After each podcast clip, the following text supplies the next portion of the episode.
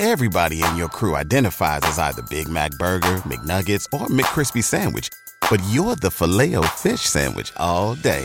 That crispy fish, that savory tartar sauce, that melty cheese, that pillowy bun. Yeah, you get it. Every time. And if you love the filet of fish, right now you can catch two of the classics you love for just $6. Limited time only. Price and participation may vary. Cannot be combined with any other offer. Single item at regular price. Ba da ba ba ba. আজকে আমি কথা বলব পারিবারিক শিক্ষার গুরুত্ব নিয়ে।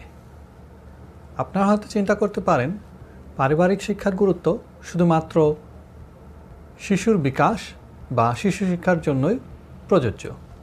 প্রকৃতপক্ষে পারিবারিক শিক্ষার গুরুত্ব সমাজ এবং জাতি গঠনে আরও বেশি অপরিহার্য। এ বিষয়ে যদি একটি উদাহরণ দেই, তাহলে সহজেই আপনারা বুঝতে পারবেন। ধরুন একজন ব্যক্তি অসৎ উপায়ে অর্থ অর্জন করে এবং সেই অসৎ উপায়ে অর্জিত অর্থ তার পরিবারের সকল ব্যক্তিবর্গই তার স্ত্রী, পুত্র, সন্তান বা কন্যা বা পিতামাতা সকলেই তা বর্জন করল। তাহলে সেই ক্ষেত্রে কি ঘটতে পারে? ওই ব্যক্তি কি অনুরূপভাবে অসৎ উপায় অর্থ উপার্জনে উৎসাহিত হবে? কখনোই না।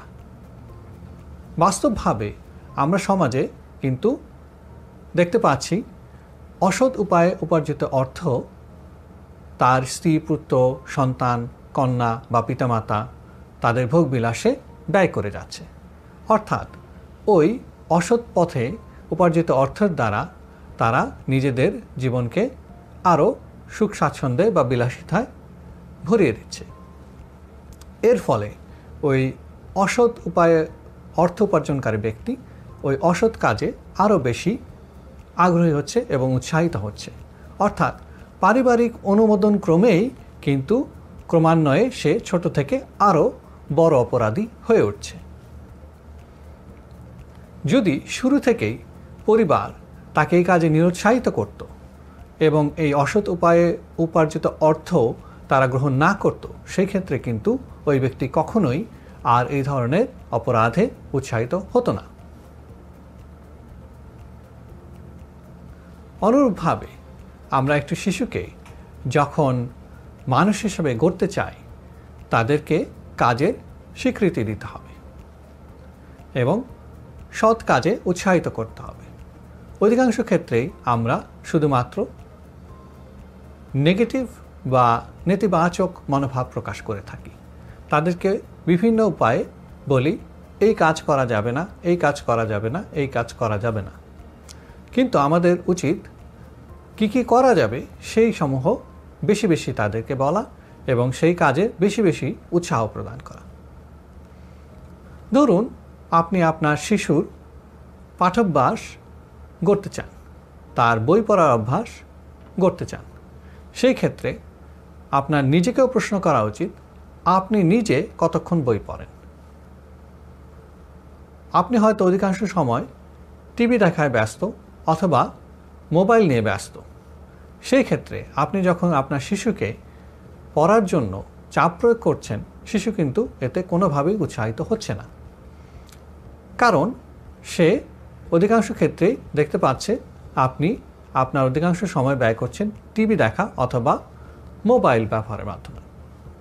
সুতরাং যে কাজ শিশু অন্য কাউকে করতে দেখে, সেই কাজে কিন্তু শিশু বেশি উৎসাহিত হয়।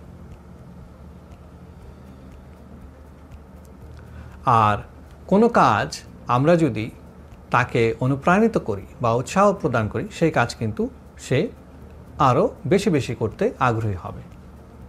আমাদের মনে রাখতে হবে, শুধুমাত্র প্রাতিষ্ঠানিক শিক্ষার মাধ্যমে কিন্তু সুন্দর ও সাবলীল একটি সমাজ গঠন বা সমৃদ্ধিশীল জাতি গঠন সম্ভব নয়। অধিকাংশ ক্ষেত্রে আমরা দেখতে পাই, বড় বড় দুর্নীতি বা অপকর্মের পেছনে সুশিক্ষিত ব্যক্তিবর্গরাই জড়িত থাকে।